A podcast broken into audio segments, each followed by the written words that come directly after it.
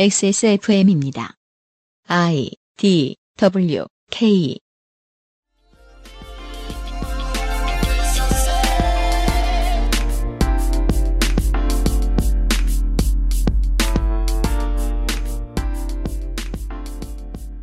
(2019년의) 마지막 그것은 알기 싫다를 시작하겠습니다. XSFM의 유승균 책임 프로듀서입니다.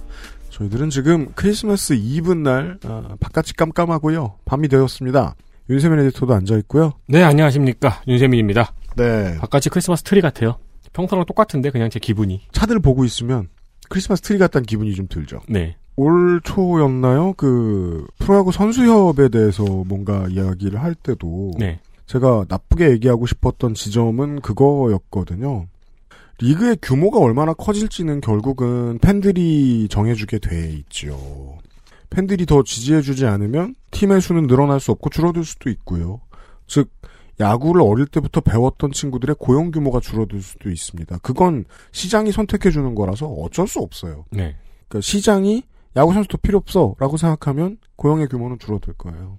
다만 여전히 이곳은 많은 돈이 들어오는 시장이고 많은 사람이 들어와서 열심히 땀을 흘려가면서 사람들을 기쁘게 해주는 일종의 독특한 서비스업을 하고 있지 않습니까? 그러면 1%가 성공할 때 많은 돈을 벌어가는 것도 아주 좋은 일이고 그러면 참 좋겠지만 30%나 50%가 좀 잘 살았으면 좋겠다인 거예요. 대박 났으면 좋겠다도 아니에요.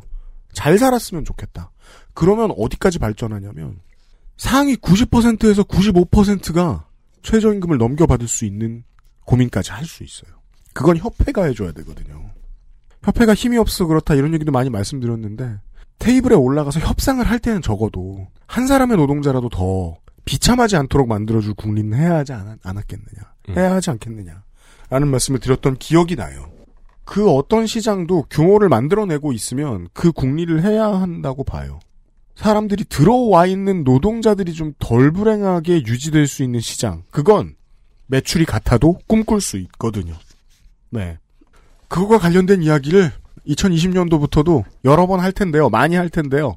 다만 이제 다른 데서 많이 얘기하는 거 말고 얘기 많이 하지 않는 것들을 찾아올 겁니다. 네. 오늘의 이야기처럼요. 그것은 알기 싫다는 이달의 PC로 만나는 컴스테이션, 액세스몰 음향기기 섹션, 1인 가구의 첫 번째 가구 알스퀘어 폴더 매트, 18 어른들의 동반자 아름다운 재단에서 도와주고 있습니다. 아름다운 재단은 18 어른의 건강한 자립을 응원합니다. 아름다운 재단 18 어른 캠페인 손님 올 땐 접고 빈둥댈 땐 펴고 나만의 공간 관리 아이스케어 프리미엄 폴더 매트 Bluetooth, headphone, speaker, Sony, Monster, Wireless. Join the freedom. Access Mall. JJL. Speaker. Charge free. Bluetooth speaker. Go. Clarity. HDBT. Headphone. Headphone. Sony Monster. JBL. Meet the speaker. Join the freedom. Access Mall. 갑자기 인기가 치솟고 있는 아이템 자브라의 신형 모델이 입고가 됐습니다. 엘리트 75T인데요. 최대 길이 21.9mm 5.5g의 무진장 가벼운 사이즈에 4320시간 대기, 최대 28시간 런타임입니다. 이 이름 다 읽으면 다 깨어나겠죠? C땡, 알렉땡, 구글 어시스땡과 연결되어 음성 명령이 가능한 시스템. 방수 방진 단계는 IP55입니다. 요 정도 스펙이고요. 디자인도 이쁘고 어, 써보고 싶게 생겼습니다. 유면상 PD의 평가입니다. 가격은 인터넷 최저가입니다.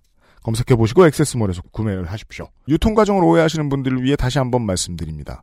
공식 수입 물건 중 최저가는 액세스몰인 경우가 많습니다. 다양한 제품들이 입고되어 있고 가격이 좋습니다. 액세스몰 음향기기 섹션 오늘도 들러주셔서 감사합니다.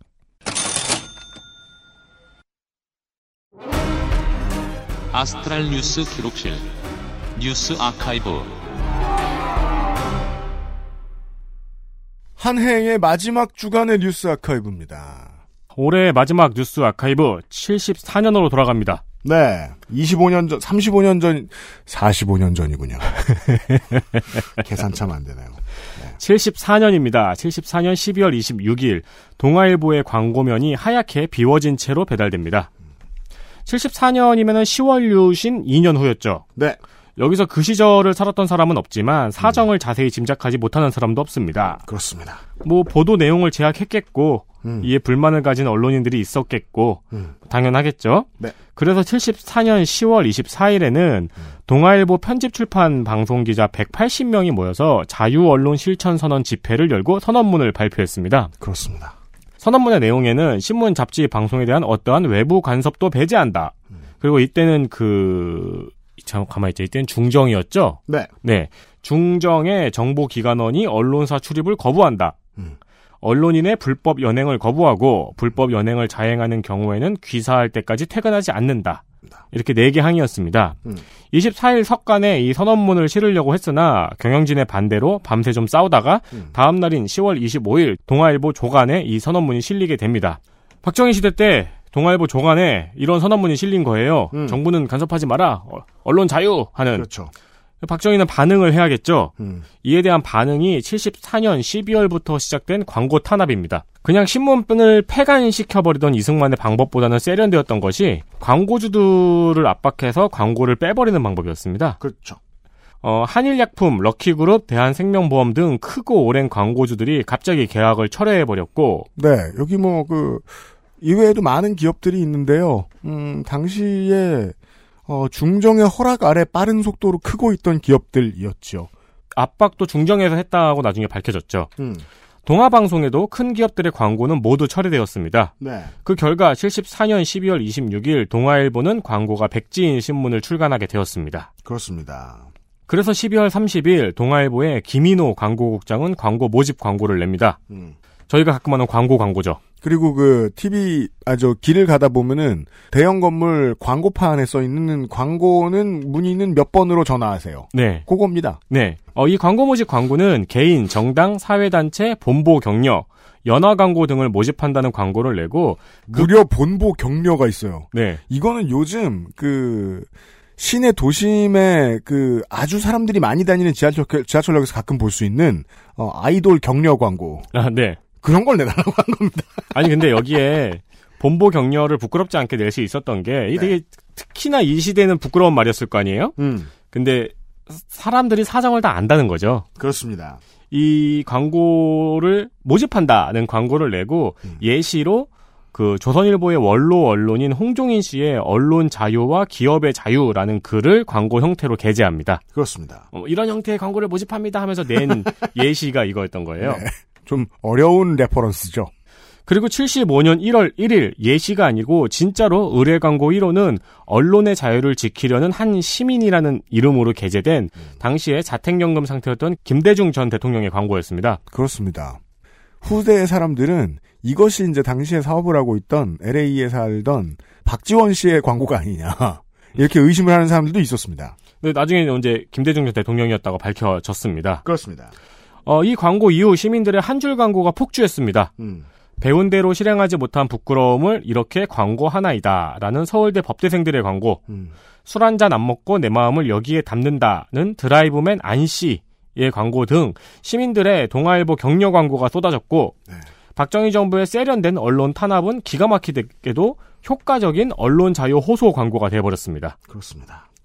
결국 정부는 다시 옛날 방식으로 돌아가서 동아일보에서는 언론인들을 해고하고 이때 해고된 언론인들이 12년 후에 한겨레 신문을 만듭니다. 그렇습니다. 그리하여 어, 역사를 제대로 뒤져보지 않으면은 이런 질문이 나올 수밖에 없는 겁니다. 그 당시에 강성했던 동아일보는 어디 갔느냐? 한겨레입니다. 상당 부분이 또 요 분들만 있는 게 아니고 요 뒤에 이제 조선일보 해고 사태도 벌어졌었죠. 그렇습니다. 네. 그리고 이제 그 동아일보 광고 탄압 사태가 저희 방송의 지난 10년에 비추어 볼 때 어떤 의미가 있냐면은 독립운동 시절을 제외하고는 사람들의 호주머니에서 나온 돈이 언론 매체에 이렇게 큰 푸시를 준 사건이 드물었습니다. 이 일이 있고 그 다음에 한결에 창간이 있고 그 다음에는 2010년대 초반에 팟캐스트가 이 수혜를 받아요. 네. 언론이 자유롭게 두었을 때 뭔가를 잘한다고 생각하면 수호해주고 싶은 마음이 시민들의 어딘가에 있다. 라는 걸 증명해주는 일들이 시시때때로 일어나고 있습니다. 맞습니다. 네. 그때를 기억하시면서 팟캐스트를 후원하신 분들이 계시다면 이때의 DNA 중 어떤 것으로 인해 어, 우리 회사 같은 것이 탄생했을 수도 있는 것 같아요. 네. 그렇죠. 그리고 박근혜 정권 때, 이명박근혜 정권 때는 특히 시민들이 언론에 후원을 하는 일이 많았잖아요. 그렇습니다. 시민들의 네. 후원으로 언론을 만들 수 있다는 것도 알았고. 네. 올해 마지막 방송이라 자꾸 그런 얘기를 많이 하게 되네요. 어, 날짜 안 맞는 뉴스 아카이브도 있습니다. 네, 지난주에 이어서 이번 주에도 날짜에 맞지 않는 뉴스 archive입니다. 2019년 올해입니다. 2월 1일 뉴스타파는 조선일보와 뉴스컴 대표 박수환 씨의 기사 거래 의혹을 보도했습니다. 박수환 문자. 네, 박수환 대표는 이때도 현재도 구속되어 있는 상태입니다. 음. 박근혜 정권 때 조선일보와 청와대의 싸움에서 청와대의 카운터펀치가 이 박수환 대표와 조선일보 송희영 주필이 관련되어 있는 건이었죠. 네. 현재 구속된 상태에서 재판 중입니다. 그렇습니다. 이 건도 재밌는데 음. 요약하자면은 이 박수환 뉴스컴 대표의 일이 이 뉴스컴이라는 데가 PR 홍보 에이전시거든요. 박수환 뉴스컴 대표의 일이 사실 기업과 언론을 이어주는 로비스트였다는 겁니다. 음. 뉴스타파에서 올해 초에 박수환 대표의 문자 메시지 3만 건을 입수해서 분석하고 보도한 것입니다. 그렇지요. 그리고 여기에는 GE, 제너럴 일렉트릭스와 네. CJ 그리고 SPC가 나옵니다. 그렇습니다. SPC와 관련된 문자는 두 개가 걸리는데요. 음. 하나는 2013년 9월 조선경제아이 대표가 조선일보에 쓴 크라운 베이커리와 군산 이성당의 차이점이라는 칼럼이었습니다. 네. 이 칼럼의 내용이 정부의 프랜차이즈 규제를 비판한다는 내용이었거든요. 네. 그런데 이 기사가 나가기 한 달 전 뉴스컴의 부사장이 어, 뉴스컴의 대표한테 SPC에서 조선이 아니면 의미 없다는 피드백이 왔다고 전하고 즉 고객이 어, 어느 매체로 나가면 좋겠느냐라고 물어보고 네. 어, 광고 회사 중에 브로커 형태의 그 그림을 시스템을 하- 활용을 하고 있는 광고 회사들은 거기에 맞는 적당한 광고 매체 혹은 거기에 잘 이어줄 광고 회사 다른 광고 회사를 아예 이어주는 역할들을 하죠. 그래서 이런 상담들을 많이 합니다.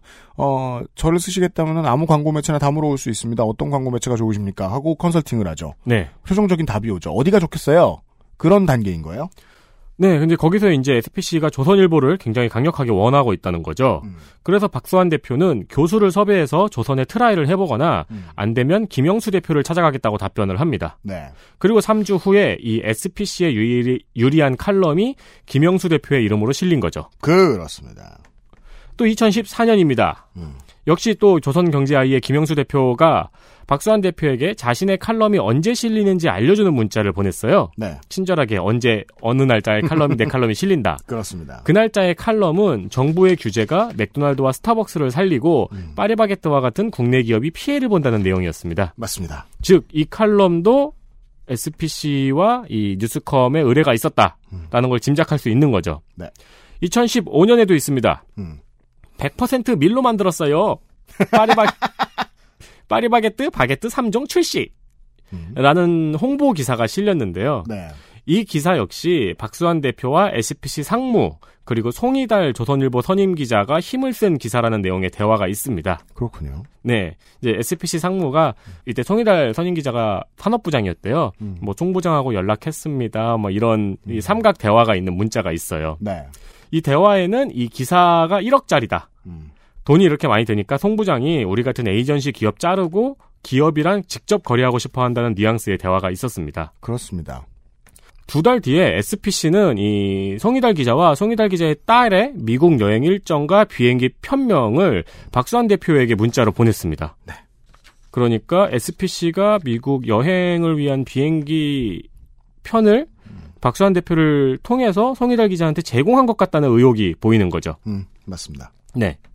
그 외에 송이달 기자의 딸도 박수환 대표의 청탁으로 GM의 인턴으로 취직한 정황을 보여주는 문자도 있었습니다. 음흠. 송이달 기자님은 아직 조선일보에 있는 것 같더라고요. 그럼요. 네.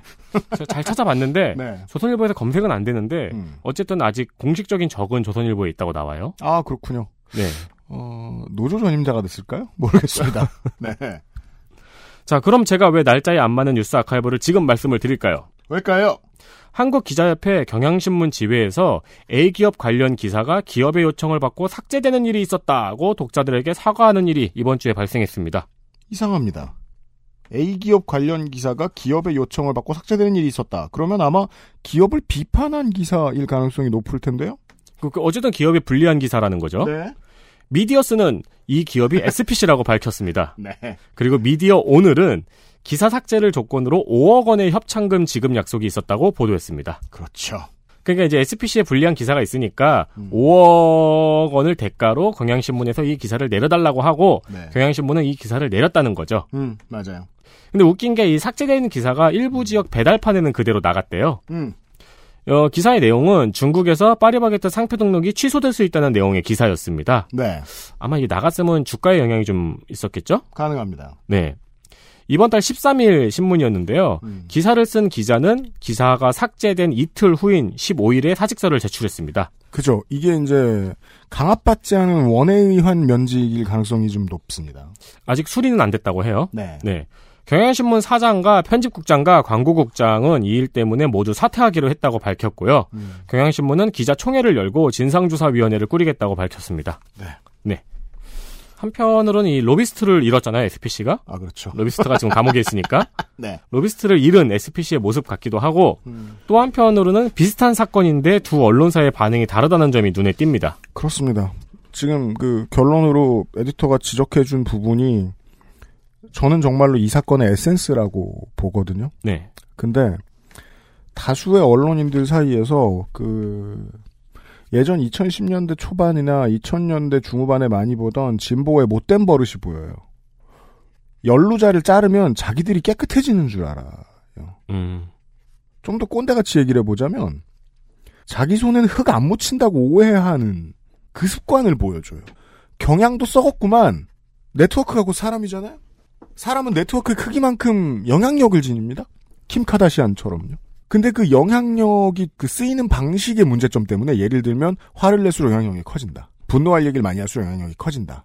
그러니까 가로세로 연구소 같은 데가 요즘 저런 얘기 하고 있는 거잖아요. 연예인 얘기. 그렇죠. 그 원리 때문에 되게 많은 나라의 여론에서 무슨 잘못을 했든 사과를 빨리 하는 쪽이 더 빨리 매장되는 경향은 분명히 있습니다.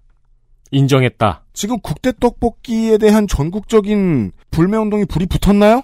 안 하는 이유는 국대 떡볶이 점포들의 사장님이 안 됐고 그 사람들은 죄가 없으니까라는 사회적 합의 때문인가요? 저는 그렇게 보지 않습니다. 대표가 사과 안 했기 때문이라고 봅니다.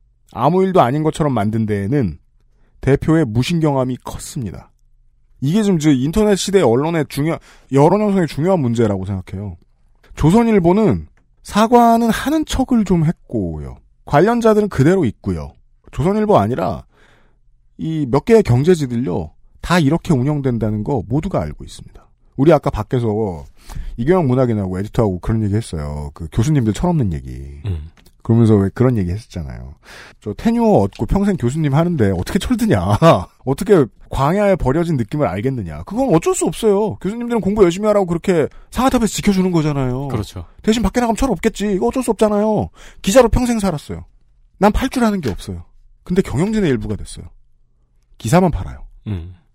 보통 그렇게 늙어요. 전 그건 크리스테로시다. 제 짧은 경험에 의하면 그건 한겨레도 조선도 마찬가지일 거라고 생각합니다. 정도의 차이입니다. 만연하게 드러내놓고 하다가 걸리면 아유 이건 뭐 이런 거 가지고 다시 주머니에 쓱 넣고 모르는 척하는 회사가 있고 얼마나 만연해 있을지 모르겠지만 드러내놓고 내부에 회의를 했다는 건 사람들이 지금 고평가하는 수준에 비해서도 너무나 가치 있는 일을 했다라고 전 생각하는데 경향신문이 너무너무 잘했다고 생각하는데 이거 사과했다는 이유로 더 잡아먹어요. 네. 일선의 기자들은. 일선의 기자들한테 안타까운 게 그거예요. 당신들은 경영을 모르잖아요. 저 많은 숫자의 보도국 편집국에 있는 사람들의 월급이 어느 돈에서 나오는지 체감하지 못하잖아요. 책임자 선으로 올라갔을 때 얼마나 빠르게 우경화되느냐, 얼마나 심각하게 둔감해지느냐가 문제지, 그 정도의 차이가 문제지, 사람은 보수화돼야 돈을 구해올 수 있다고요. 언론사 같이 팔 것 없는 회사는 더더욱 그렇다고요. 제가 지금 누구의 입장에서 떠든 겁니까? 국장급 이상의 간부들의 입장에서 떠든 거예요. 제가 왜 그럴까요? 그럴 이유가 없는데, 그렇잖아요. 근데 이 사건이 좀 그걸 잘 보여주죠. 조선일보 같은 경우에는 원하는 기사를 게재를 한 거예요. 기업이 원하는 기사를. 나중에 죄송합니다 하고 문 닫고 엉덩이 토닥여 줬겠죠. 아유, 잘했어, 잘했어, 잘했어. 네. 가끔 걸릴 수도 있지, 뭐. 경향이 그렇게 했나요? 아니에요. 시민들이 더 감시할 수도 있겠죠. 회사 내에서 노조가 더 많이 감시할 수도 있겠죠. 그러다가 경영이 진짜로 그런 문제로 악화됐어요. 뒷거래가 잘 안 돼서. 네. 그럼 그건 어떻게 봐야 됩니까? 밖에서는. 망할 만 하니까 망한 거죠. 이게 이제 저희 같은 뉴미디어가 막 떠들 수 있는 부분인데요. legacy 미디어는 살아남아야 할 이유가 있어요. 근데 살아남아야 할 당위성이 곧 돈이 되어 돌아오진 않잖아요. 그냥 정직한 시장에 던져놓으면 지금 종이신문들 다 망하는 게 맞습니다. 그걸 아니게 하려고 이상한 데서 수혈받아오는 과정 하나가 걸린 거예요. 여기서의 논의는 확실히 깨끗해지자가 아니라 좀 덜 이러자가 맞다고 봅니다. 그 기업 협찬금도 있고 그런 건 다 아는 사실인데 지금 이제 경향신문이 문제가 된 거는 이게 PDF 유료판으로 먼저 나갔대요. 네. 그걸 보고 SPC가 요구를 한 건데 이제 이미 나간 기사를 내리는 게 어딨냐. 그건 그렇죠. 확실히 문제죠. 네. 그리고 기자들이 문제 제기하는 게 맞는 거고요. 그 문제 제기를 통해서 이게 세상에 드러났고 바로 잡 히게 된다는 건 놀라운 사실이죠. 그렇습니다. 네, 조선일보 같은 경우에 제가 아까 몇 년도부터 말씀드리냐면 2013년도 말씀드렸어요. 네. 그때부터 박수환 대표 2016년에 구속됐죠? 그렇죠. 그때까지 계속 있었다는 거잖아요. 올해 2월에 이거 사건 터졌을 때 새로 나온 사건인 줄 아신 분도 많아요. 그쵸? 네. 경향신문 사건 터지자마자 기자들이 난리가 났죠. 음. 조선일보 그동안 그러면은 이거 안에서 아무도 몰라서 가만히 있었을까요? 경향은 사람들이 비관적으로 보는 시선에 비해 되게 건강한 조직이라는 걸 과시했다고 봅니다, 저는. 그 외에 뭐 다른 비판할 사람들은 비판하는 게 맞고요. 제 시각은 그렇습니다. 네. 뉴스아카이브였습니다. XSFM입니다. 엄청 다양한 PC 부품, AS 업체도 엄청 많고 AS 업체에 가셔도 무슨 질문을 해야 할지 모르겠다면 처음부터 컴스테이션 견적을 이용해 보십시오. 수만 건에 이르는 고객 응대 노하우로 당신의 필요와 생산업체의 서비스를 정확히 연결해 드립니다. 주식회사 컴스테이션 뭔가 그곳을 떠난다는 게 되게 믿기지가 않았거든요. 반평생보다 더 많이 자랐는데 갑자기 떠나게 된다니까 믿기지도 않았고 여러분의 독립은 몇 살이었나요? 보육원의 아이들은 만 18세가 되면 시설을 나와 홀로 살아가야 합니다. 어른이 되기는 아직 이른 나이. 곁에 아무도 없다면 그것은 자립이 아니라 고립입니다. 18. 홀로 어른이 되어야 하는 아이들을 위해 함께 해주세요. 아름다운 재단은 18 어른의 건강한 자립을 응원합니다. 아름다운 재단 18 어른 캠페인. 어제에 이어서 자기 말 못한다며 노심초사하고 있는 한겨레 선담은 기자가 앉아 계십니다. 안녕하세요. 선담은입니다. 2019년 5월에 어, 헤어 및 뷰티 관련된 전문 잡지 그라피라는 잡지가 있습니다. 여기에서 나온 인턴들이 말하는 청담동 미용실 이야기라는 인터뷰 기사가 있어서 일부를 소개해 드립니다. 1년차, 3년차, 5년차 인턴들을 인터뷰로 만났대요. 미용대학을 졸업하고 실무 능력을 쌓기 위해 프랜차이즈에서 인턴으로 1년 반 근무했다. 몇 개월만 있으면 디자이너로 승급할 수 있었는데 새롭게 입사한 인턴이 나에게 많은 영향을 끼쳤다. 그 인턴은 청담동 미용실에서 근무하다가 내가 일하던 미용실로 이직했는데 나에게 청담동 미용실에 대한 환상을 갖게 했다. 고민 끝에 디자이너 승급을 잠시 미루고 청담동 미용실에 왔다. 커피 심부름은 다반사고 디자이너의 개인적 은행 업무도 내 일이다. 한 번은 백화점에 가서 개인적으로 필요한 물건을 사오라고 한 적이 있다. 부당한 일이지만 근무 시간에 시키는 일이고 어떻게 보면 살롱에서 근무를 안 하고 쉴 수 있으니 크게 불만은 없다. 여기서 살롱에서 근무 안 하고 쉰다는 내용 중에는 은행이나 백화점 가서 앉아있다도 들어가 있다는 걸 예측할 수 있네요, 우리가. 물론 바쁠 때는 같이 일하는 인턴들의 눈치가 보이기도 한다. 전 이 말이 무슨 소리인지 몰라서 한참을 뒤졌거든요. 심부름 가는 게 눈치 보인다는 소리였어요. 그런 업무 환경이에요. 이전 프랜차이즈 미용실과 비교하면 당시 인턴 때 받던 월급에도 못 미치는 금액을 받고 근무하고 있다. 올해 시급이 오르면서 월급도 올랐지만 그만큼 공제되는 부분이 늘었다. 살롱에 아카데미가 없고 정기적 교육 스케줄도 없는데 교육비를 공제하고 재료비 명목으로 매달 5에서 10만 원씩 월급에서 제한다. 출처를 알 수 없는 재료비와 교육비가 어떤 방식으로 책정되는지 명확하게 얘기해달라고 해도 항상 이야기는 흐지부지 끝나버린다. 예전에 내 담당이었던 헤어 디자이너는 유독 네이버 검색 순위에 집착했다. 본인이 검색 순위에서 조금이라도 떨어지면 인턴들에게 자신의 이름을 아침 저녁으로 10번씩 검색하라고 시켰다. 그 모습을 보고 다른 디자이너들도 따라서 본인의 인턴에게 검색하라고 시키기 시작했다. 또 한 디자이너는 내가 엑셀을 못한다는 이유로 꾸짖기도 했다. 인턴의 업무가 어디까지인지 그 기준이 애매하다. 타 지역과 가장 큰 차이는 출장과 웨딩이 아닐까 한다. 보통 드라마 촬영을 많이 나가는데 나와 팀인 디자이너의 담당 연예인이 드라마 촬영이 잡히면 디자이너 대신 그 디자이너의 인턴이 현장에 나가 근무한다. 밤을 꼬박 세우고 집에 들어가 씻고 다시 촬영장에 가야 할 때도 있지만 힘들게 일한 만큼 보람도 크다. 내가 styling한 연예인의 사진이 포털 사이트에 올라갔을 때 머리가 예쁘다는 댓글이 달리면 그만 그것만큼 뿌듯한 것이 없다.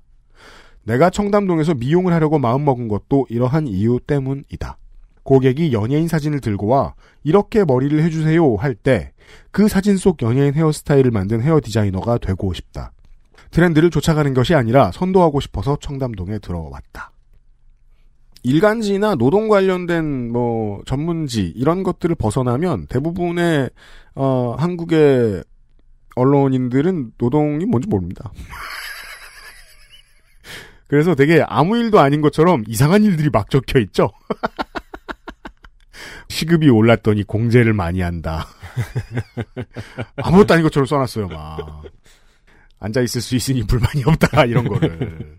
근데 제가 제일 인상적이었던 이 인터뷰 기사의 부분은 맨 마지막에 나와 있는 이쪽으로 들어오고 싶어 하는 사람들에게 주는 청담동에 들어와 있는 인턴들의 메시지였어요. 간혹 청담동 미용실에서 일하면 연예인을 볼 수 있으니 혹은 폼나니까 라는 가벼운 생각으로 입사하는 인턴들이 있다. 물론 오래 버티지 못하고 금방 퇴사하기 일수다. 겉은 화려해 보여도 속은 어느 곳보다 험한 정글이라는 것을 인지하고 마음을 굳게 먹고 들어왔으면 한다. 배우고자 하는 사람에게는 엄청난 가르침을 줄 것이고 성공하고자 하는 사람에게는 무한한 길을 열어주는 곳이 청담동이다. 이게 이 기사의 끝이에요. 그렇게 안 하면은 이 매거진의 고객들이 이 매거진을 안 보겠죠. 그렇죠. 우리가 보고 싶은 이제 인터뷰 기사를 보고 싶었으면 이건 매일 노동 뉴스에 의뢰했어야 되는 문제겠죠. 그렇죠. 그렇다고 해도 저는 순간 제가 음악 처음 시작할 때 어렸을 때가 떠오르는 거예요. 이 업계가 얼마나 이상한 곳인지를 감추어주는 훌륭한 화법. 제가 방금 마지막으로 읽었던 이 인턴들에 대한 당부에서 드러나요. 배우고자 하는 사람에게 엄청난 가르침을 줄 거다. 성공하고자 하는 사람에게는 무한한 길이 열려 있다. 제 또래는 이 얘기를 꽤 많이 들었을 거예요. 왜냐면 제 또래는 한 번쯤은 정신 차리니까 여기가 다단계 교육장이었거든요. 네. 그 이 말은 뒤집어서 얘기하면 기본권을 찾으면 족침을 당할 것이다. 그렇죠. 따돌림을 당할 것이다. 왜냐하면 기본권을 계속해서 침해하고 있을 테니까 이 업계는 이란 얘기로 해석됩니다. 저는 네. 안양으로 이사를 와서 네. 원래 제가 홍대에서 가던 미용실이 있었거든요. 음. 근데 이제 이사 와서 이제 미용실을 찾아야 되니까 집 근처에 조금 크고 인테리어가 되게 이쁘게 돼 있는 데가 있더라고요. 네. 어, 저기라면은 그래도 좀 괜찮게 자르겠다 해서 들어갔어요. 음. 그래서 근데 또 그때까지 그때까지는 이제 투블럭이었거든요. 네. 가장 쉬운 음. 날로 먹는. 음. 그 앉아가지고 윗머리 그대로 두고요 투블럭이요라고 했어요. 음. 근데 이제 어떤 분이 와서 제 머리를 만지시는데 옆에 앞치마를 두르신 되게 한 스무 살 스물한 살 그것도 안 돼 보였어요 사실.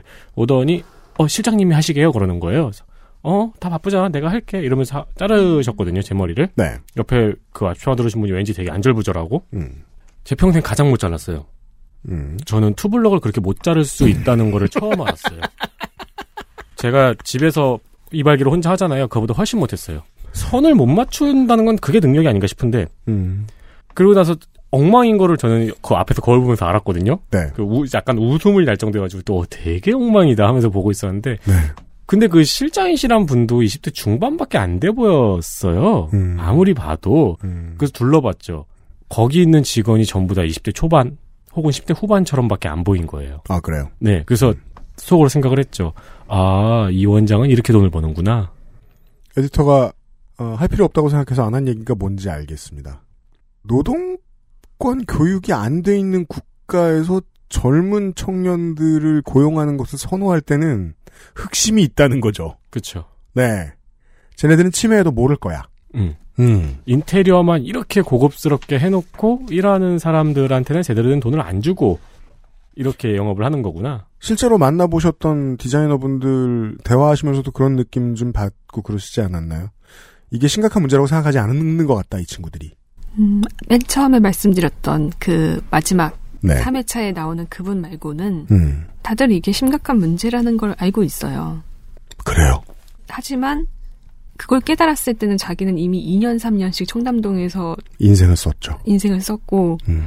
그 매몰 비용을 털어내지를 못하는 거죠. 그러니까 여기를 지금까지 눈물 콧물 짜면서 이 동네에 버텼는데 이제 와서 딴 데 가면 난 뭘 할 수 있지? 그러게 방에 혼자 와서 울면서 잔 적도 있겠네요, 좀. 네. 음.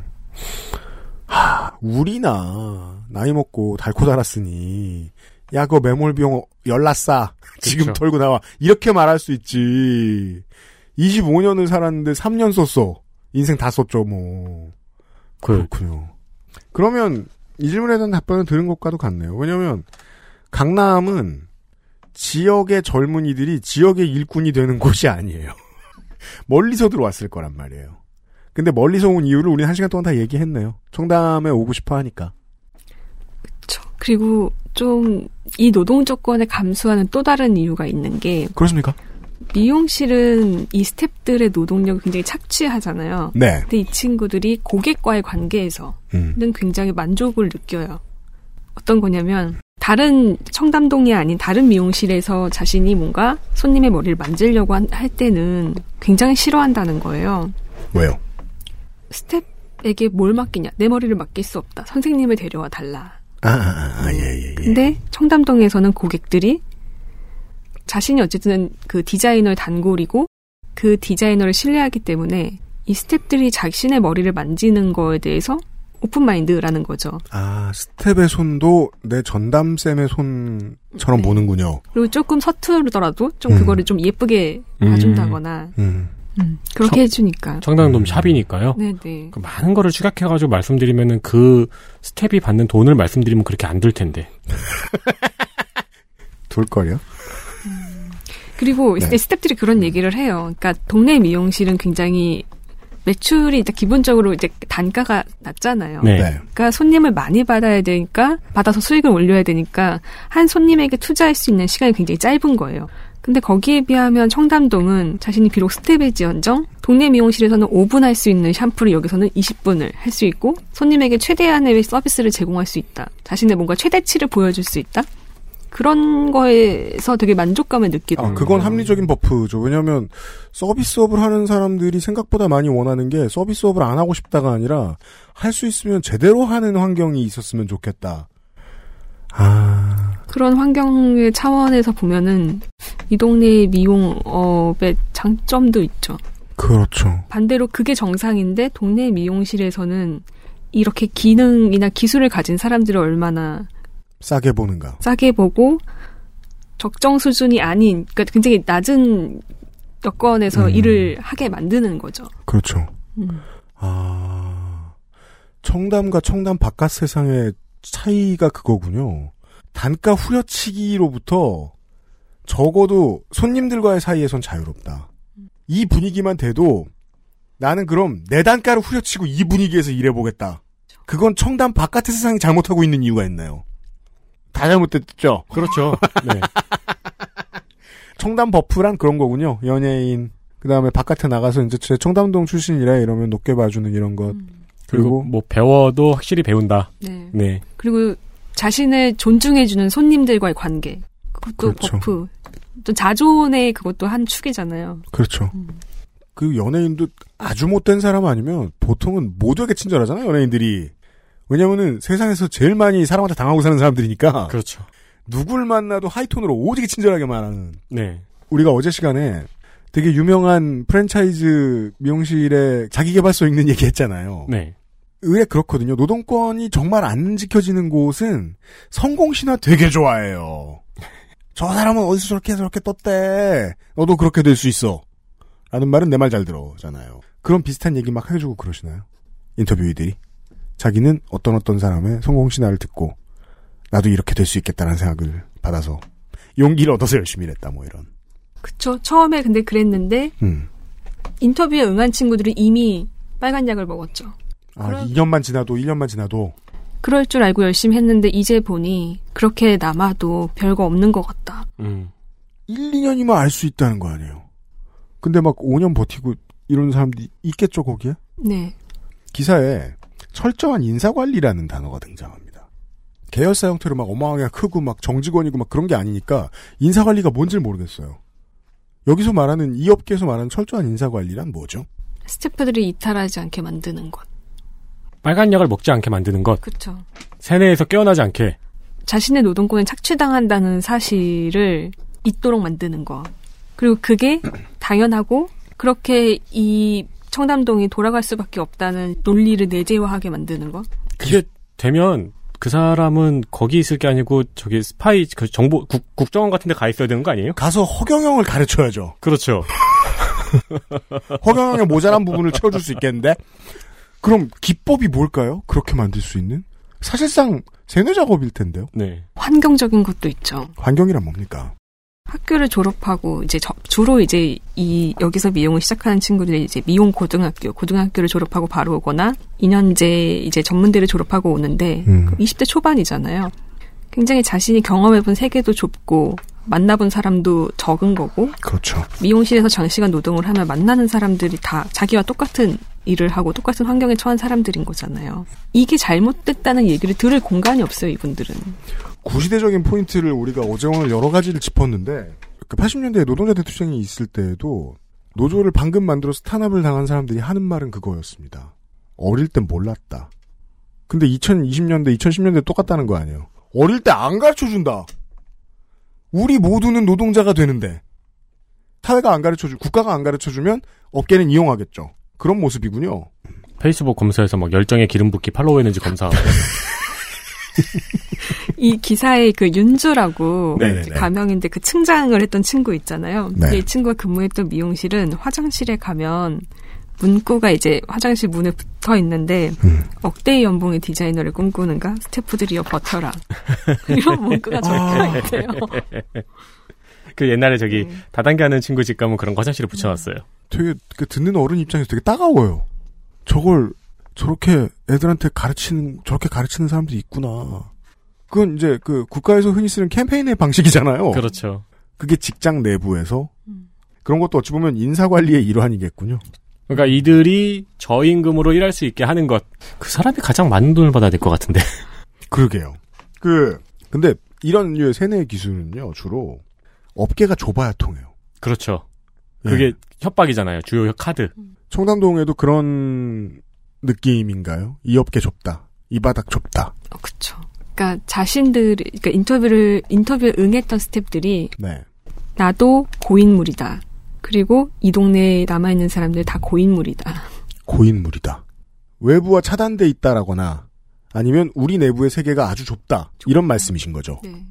근데 그러면은 청담동 뷰티 업계에서 업계가 좁으면 그 개인에게 발생할 수 있는 위협은 뭐예요?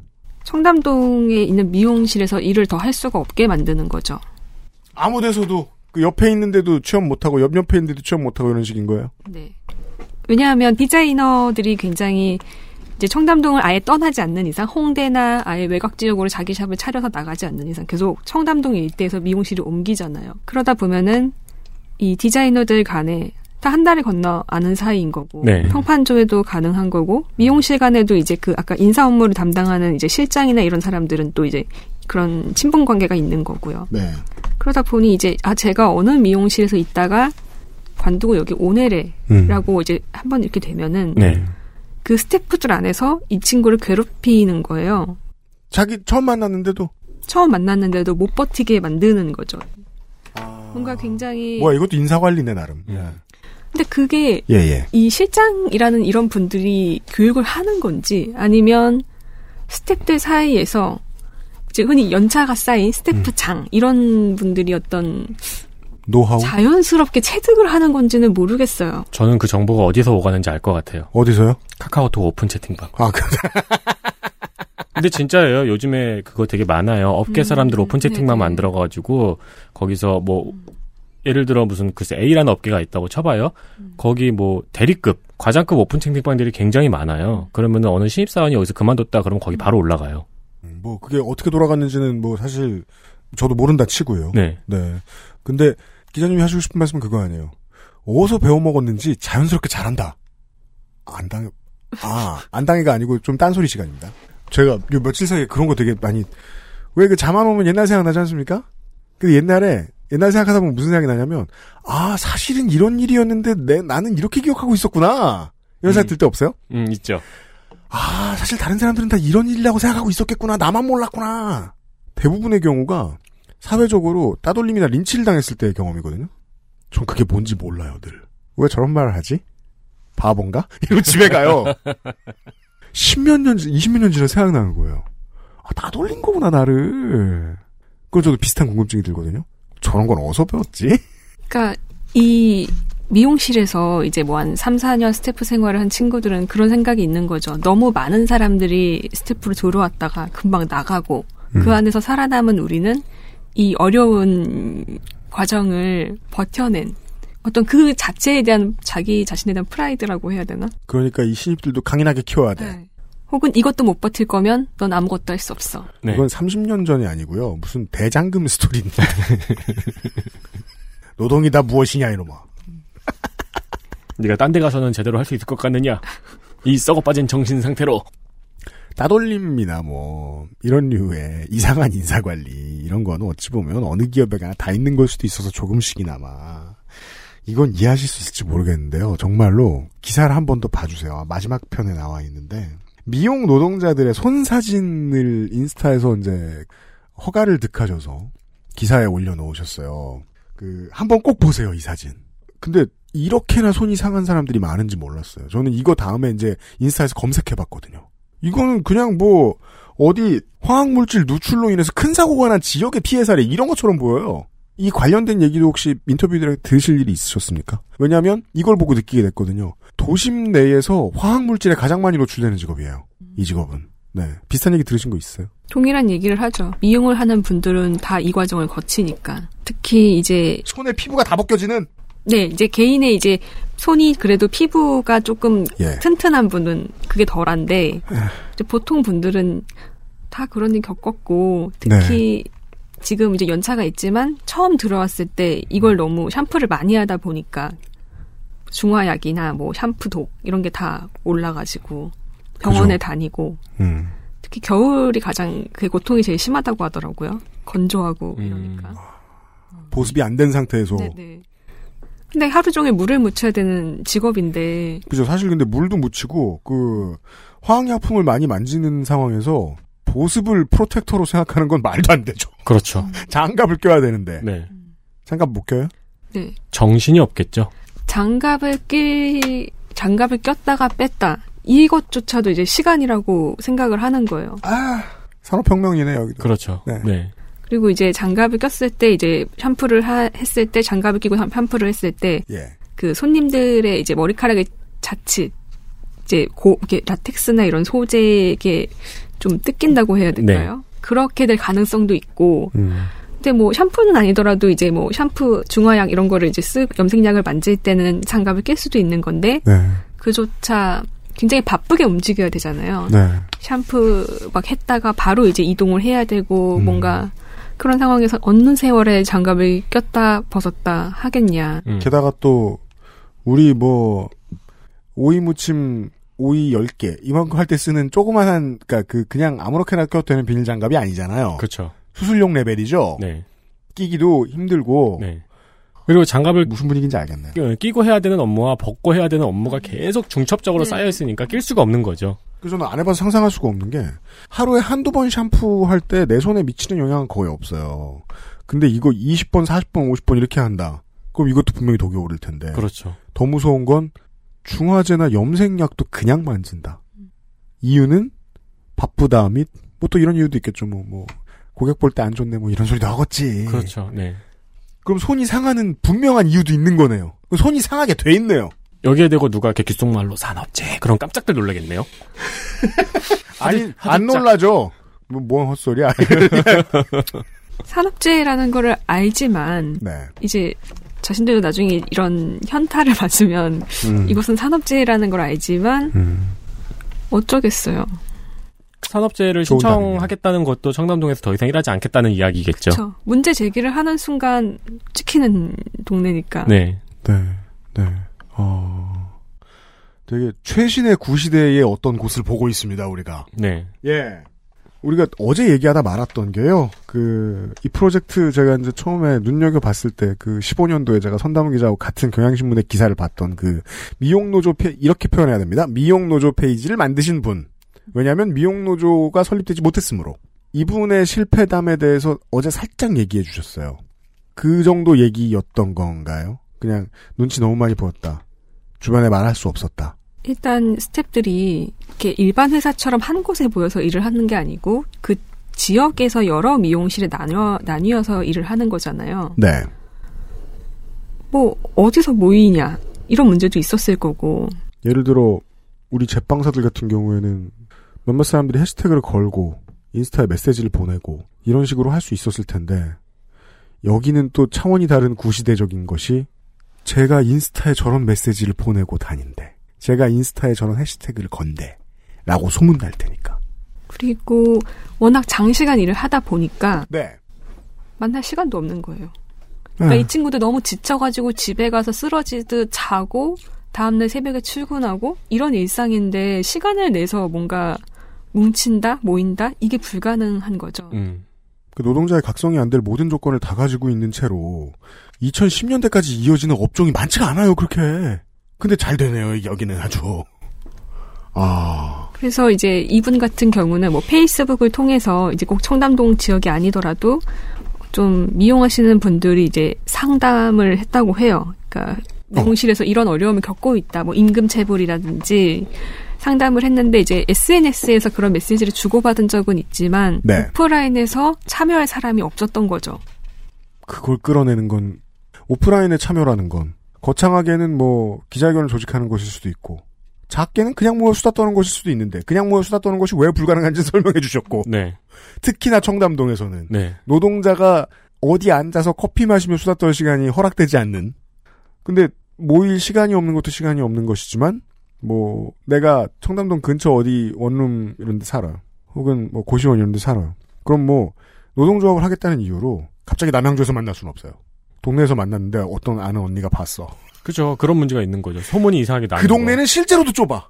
인터뷰를 했을 때 이분들 중에 이두 분을 네. 그 청담 사거리에 버버리 엄청 큰 매장 버버리 플래그십 네, 네, 그 store. 건너편에 있는 거기는 300m 밖에서 봐도 버버리죠. 네.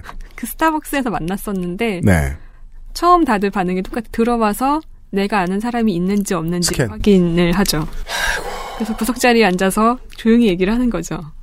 이 취재가 물론 그 선담은 기자의 훌륭한 혜안이 필요했을 텐데 선담은 기자님 아니셨어도 누군가는 할 수 있었는데 취재 못했던 이유도 좀 알 것 같네요. 취재원으로서 접촉하기도 불가능에 가까운 수준이네요. 접촉이 어려웠어요. 어떻게 이렇죠? 이 나라의 문화산업 혹은 뷰티산업 한가운데에 아주 잘 보이는 한가운데에 있는 곳인데 그 동네 사람들이 전부 다 감시에 눈이 되고. 이 스태프들은 음. 철저하게 미용실 밖을 나가고 앉고 일어나고 모든 게 다 디자이너 선생님들의 승인이 떨어져야 되는 거잖아요. 고등학생들이 대학교 가서 가장 충격받는 게 뭐였는지 기억나세요? 다 멍청이라는 거? 아, 그렇죠. 장난 아니죠. 기분이 푸근해지죠. 충격받진 않아요. 네. 화장실에 그냥 가도 되는 거. 깜짝 놀라거든요. 오, 이것이 시민. 이런 생각도 안 해요. 그냥, 우와, 자유. 이래, 이러죠. 근데 다 큰 어른들인데. 모든 자유가 없다. 네. 그래서 청담동에 그래도 미용실에 앞에 왔다 갔다 하는 스태프들을 만날 수 있지 않을까? 그렇게 해서 기다려본 적도 있는데 안 나와요. 안 나왔어요. 제가 어제 그 거짓말을 한 셈이 됐더라고요, 청취자 여러분. 저는 사실 그런 beauty shop에 두 번 더 가봤습니다. 앨범 나와서 무슨 촬영할 때두번 아, 그렇죠. 더 가봤습니다. 네. 그때 저 우리 그 매니저 저 부장님이 저보다 허우대가 더 좋아가지고 자꾸 걔를 메이크업을 해주려고 그러는 거예요. 그래서 되게 슬펐던 기억이 나는데 중요한 건 그게 아니라 그러니까 고객님이 이분이신가요? 이러면서 매니저 가르친 그게 중요한 게 아니라 갈 때마다 놀라는 점이 있습니다. 들어가는 길까지 사람이 하나도 없고 길이 예뻐요. 안에 들어가면 슉슉슉 사람들이 엄청 많은 사람이 날아다녀요. 안팎이 너무 달라. 열쇠가 있군요. 함부로 못 나가. 그리고 식사를 세상에. 식사를 네. 하더라도 이렇게 좀 대규모 대형 미용실들은 그 미용실 안에 식당이 있어요. 네. 그러니까 그, 그 안에서 식사를 해결할 수 있는 거죠. 네네. 그 바깥 받고요. 네, 바깥 월급에서 공제하고요. 공지를 하죠. 그쵸. 네. 이모님이 해주시는 밥 이렇게 공지를 하죠. 네, 네. 그러니까 더더욱 외부 출입이 없죠. 이게 상상이 되십니까? 한 건물. 뭐 많이 쓰면 한 2, 3, 3, 4층 씁니다. 한 건물 안에서 하루 종일 안 나가. 상상 안 돼요, 저는. 그쵸. 네. 답답해서. 사람들이 손 이상이 검찰을 왜 무서워하는데요? 한 건물 안에 오해 있을까봐 무서워하는 건데 불려가면 그 삶으로 20대를 보내면 다른 삶을 선택했을 때 30대의 허탈감이 심하겠네요. 아무래도 내 20대가 이랬구나 라는 자각이 들었을 때. 근데 아닌 것 같은데요. 어. 디자이너로 이제 청담에서 디자이너가 된 분들은 네. 그 생각 안 할 것 같아요. 나는 거기서 그 어려운 과정을 버티고 겪어서 성공했으니까. 근데 그런 사람이 전부가 아니잖아요. 적잖아요. 아 근데 저는 아, 근데 그 사람들은 보통 영향력도 생기고요. 선담 기자님이 어떤 점을 지적하시는지 알 것 같아요. 되게 그 보수의 영적 허술함이거든요. 젊었을 때 영혼을 바친 대가로 성공을 하면 음. 자기가 영혼을 잘 바쳤다고 생각해요. 음, 네, 그쵸. 이게 너무 슬퍼요. 그리고 디자이너를 달았는데 어쨌든 여기서 손님을 확보하지 못해서 다른 지역으로 가더라도 어쨌든 청담동 출신 디자이너라는 간판은 생기는 거잖아요. 네. 다만 아예 여기서 미용업을 포기하고 다른 직업을 택한 경우에 이제 이런 분들은 그 시절에 대해서 시간 아깝다라고 말씀을 하시죠. 네. 네. 이래서 포기나 실패가 되게 인생에 좋은 선배인 것 같습니다. 선생님인 것 같습니다. 네. 특히 노동에겐 그렇군요. 2019년에 마지막 그것은 알기 싫다는 이미 이제 발표는 작년에 됐고 어, 올 초에 저 이걸로 상금 몇 개 받지 않으셨나요? 하나 받았습니다. 아 그래요? 많이 안 주네 짜게. 권진환 기자 많이 받으셨다고? 어, 그래요? 그 우리 방송 나오고 되게 많이 받. 우리 방송 나와서가 아니라 네. 나오고 난 뒤에 아무 상관없이 되게 많은 상을 받으셨더라고. 어 데뷔작으로 상 타셨네요. 탐사보도로 말할 것 같으면 아, 첫 기획 그러는데 순서를 보면 저야 이제 그 눈썰미가 좋으니까 이제 기자 이름이 두 분 나와 계시는 거 보고 이건 조수의 아이디어인데 사수가 이렇게 있다 이런 뜻이구나. 아, 이 프로젝트를 그 뭐라고 해야 됩니까? 같이 해주신 어 사수 송채경화 기자는 네. 예, 이 프로젝트에 대해서 뭐라고 해주시던가요, 선담 기자한테? 왜요? 꺼지래요? 그 이제 이 스태프들을 네. 스태프들을 어떻게 만날 것인가. 음. 그러니까 첫 번째 그 미용 노조 페이지를 만드셨던 분은 그렇게 제가 접촉을 했는데 네. 나머지를 어떻게 할 것인가를 고민할 때 여초 커뮤니티 한번 우리 거기를 통해서 한번 contact을 해보자라고 말씀을 해주신 게 송채 선배였죠. 음. 사수가 있는 중요한 이유죠. 네, 빠른 길을 잘 찾아줍니다. 네. 네. 음. 그리고 꼭 늦게 알려주죠. 왜 이제 물어보냐며. 네. 네. 아, 별 얘기 안 하셨군요. 네. 뭐, 칭찬이라도 해줄 줄 알았는데. 아, 그리고 네. 이 기획이 사실은 네. 그 작년 가을에 이제 저희가 8월 말에 취재를 시작해서 기사는 12월 초에 예, 출고가 예. 됐는데 그 사이에 가을에 이제 10월에 조직 개편을 한다고 음. 이제 원래 있던 팀이 없어지고 뭐 네, 인사 네. 이동이 있고 음. 최종적인 데스 킹을 봐야 되는 뭐 선배가 다- 잠깐 이제 다른 분이 본다고 막 했다가 이런 혼란들이 있었어요. 근데 네. 그래서 막 이 기획이 나갈 수 있을까 없을까 그런 고민들이 아, 있을 때 다 진행해놓고도. 선배가 음. 네 진행 과정에서조차 이 기획 엎어지는 거 아니야? 막 이럴 때 어쨌든 송채 선배가 이거를 잘 끝까지 밀어붙여 주셨다. 네. 주셨기 때문에 음. 네. 알겠습니다. 방송 들으시나요? 뭐 이렇게 좋게 얘기해줘. 이거는 들으시겠죠? 그분이 나쁜 분이라는 게 아니라 네. 그 좋게 말하시네. XSFM입니다.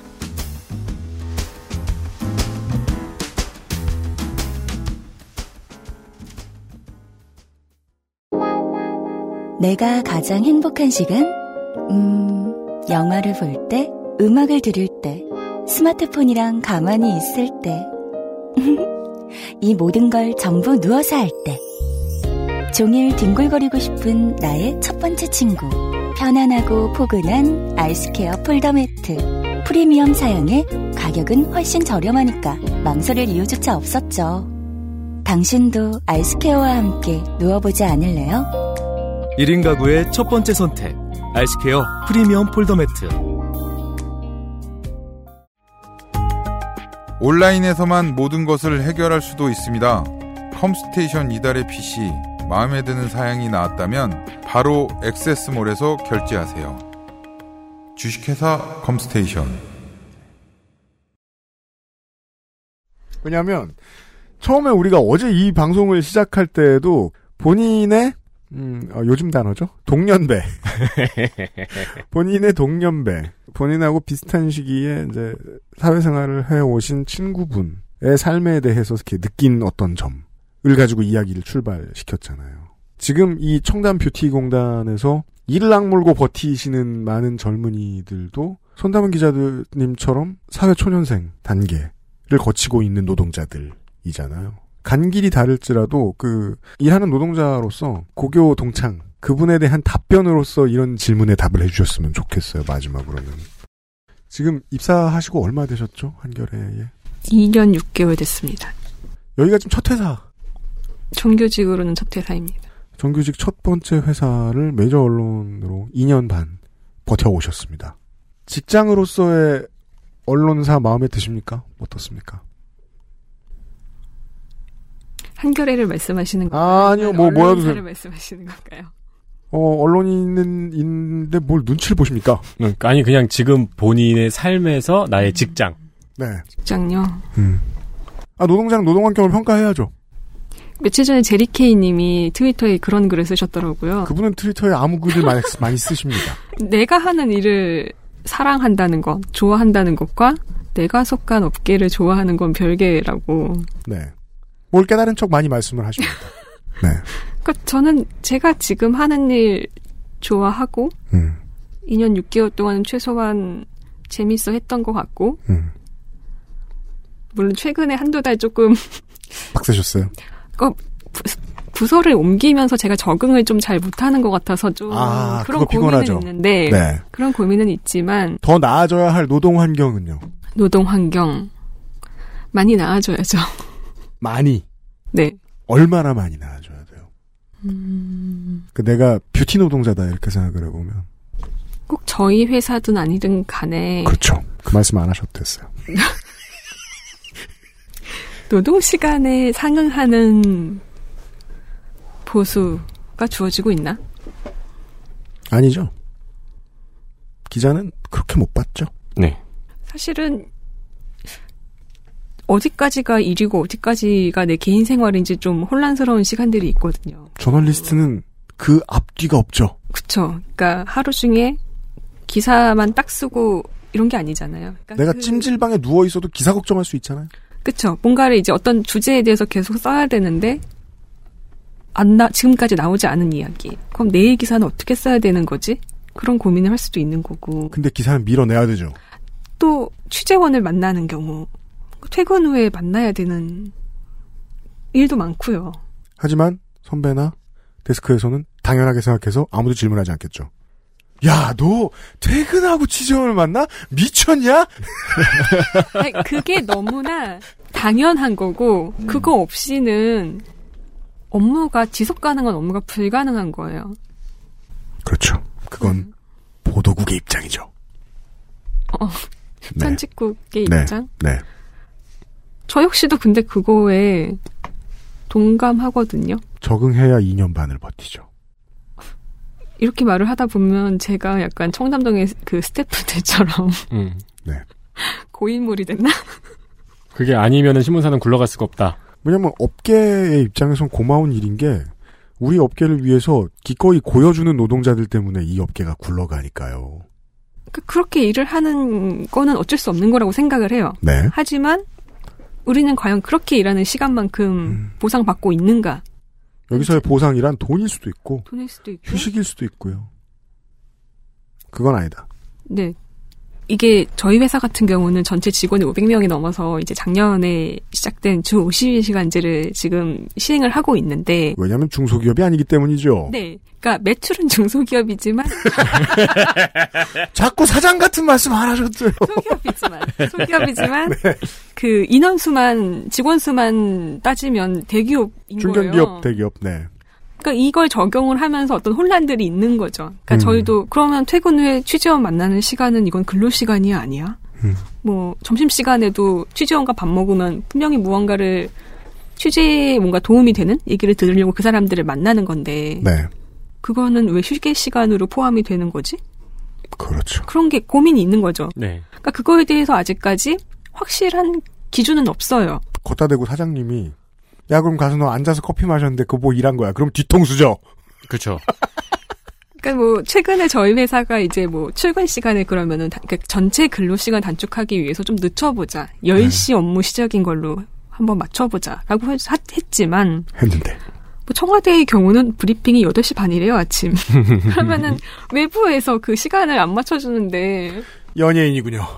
어, 네, 뭐 10시에 회사가 시작, 업무 시작한다고 해서 그 브리핑을 안 가겠어요? 그건 아니잖아요. 기자는 메이크업 팀이군요. 그러네요. 딱 맞네요. 헤어 메이크업 팀이네요. 이런 얘기 드리고 싶었던 게 2020년대가 돼서 제가 이 방송을 할 수 있게 그 소비자 여러분들께 허락을 받는다면 제일 많이 하고 싶은 얘기가 이겁니다. 노동을 말하는 사람의 노동. 네. 정치를 말하는 사람의 정치. 이런 겁니다. 왜냐하면 동질감은 거기에서부터 시작할 거라고 생각하기 때문입니다.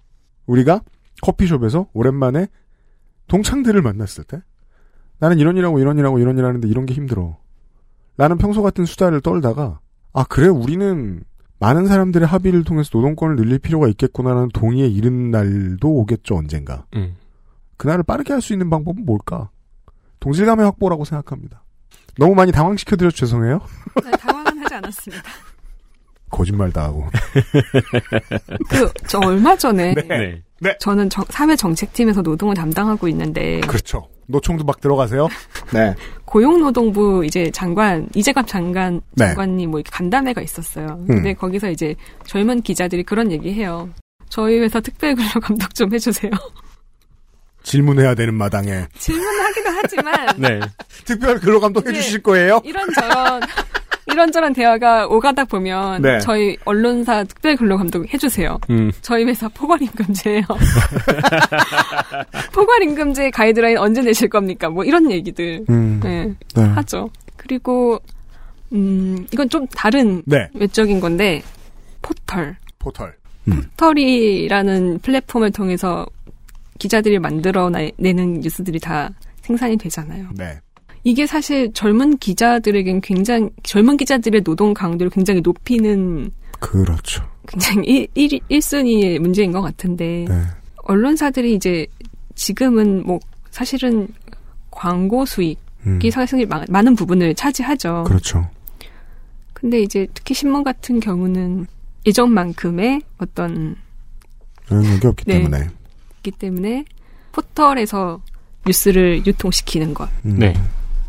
실시간 속보를 쓰는 것 이런 것들이 너무 중요해지는 거예요. 맞아요. 그래서 번아웃이 번아웃이 오는 경우가 많죠. 그러니까 분명히 기사 좋은 기사를 쓰려면 시간, 인력, 충분한 시간이 필요하고 뭔가 그거에 투입할 수 있는 인력이 필요한 건데 그런 거 없이 그렇죠. 음. 왜냐하면 그거 하라고 누가 돈을 더 주지 않으니까 잘해보라고. 네. 그렇습니다. 네. 마지막 10분은 그냥 노동자의 얘기였습니다. 네. 네.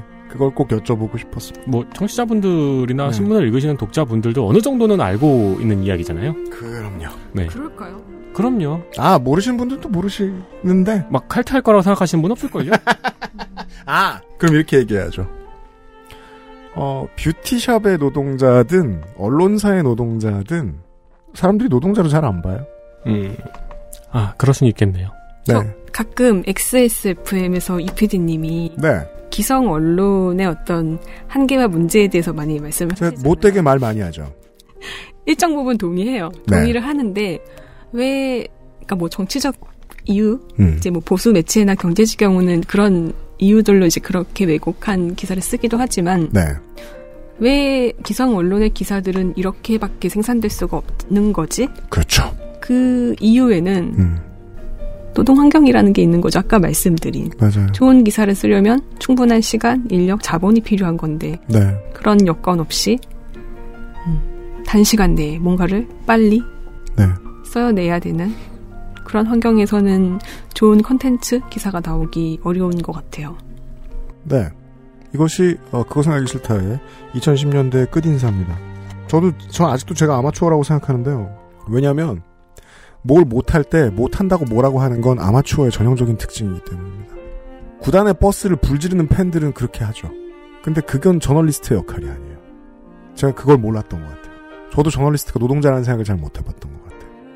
저널리스트 아니라 세상 그 어떤 노동자들도 훌륭한 결과물을 내기 위해서는 노동권의 뒷받침이 필요하거든요. 네. 아, 별거 아닌 것 같은데 그런 이해를 얻은 지난 10년간 가장 귀한 이해인지도 모르겠습니다. 저한테는.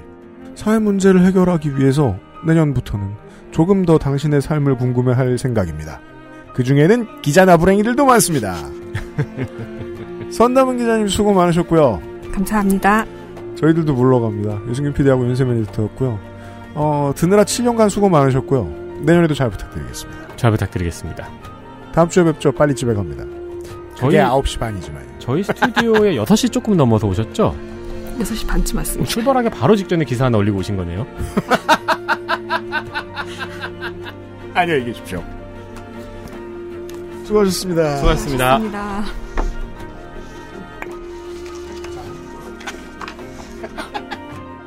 XSFM입니다. I D W K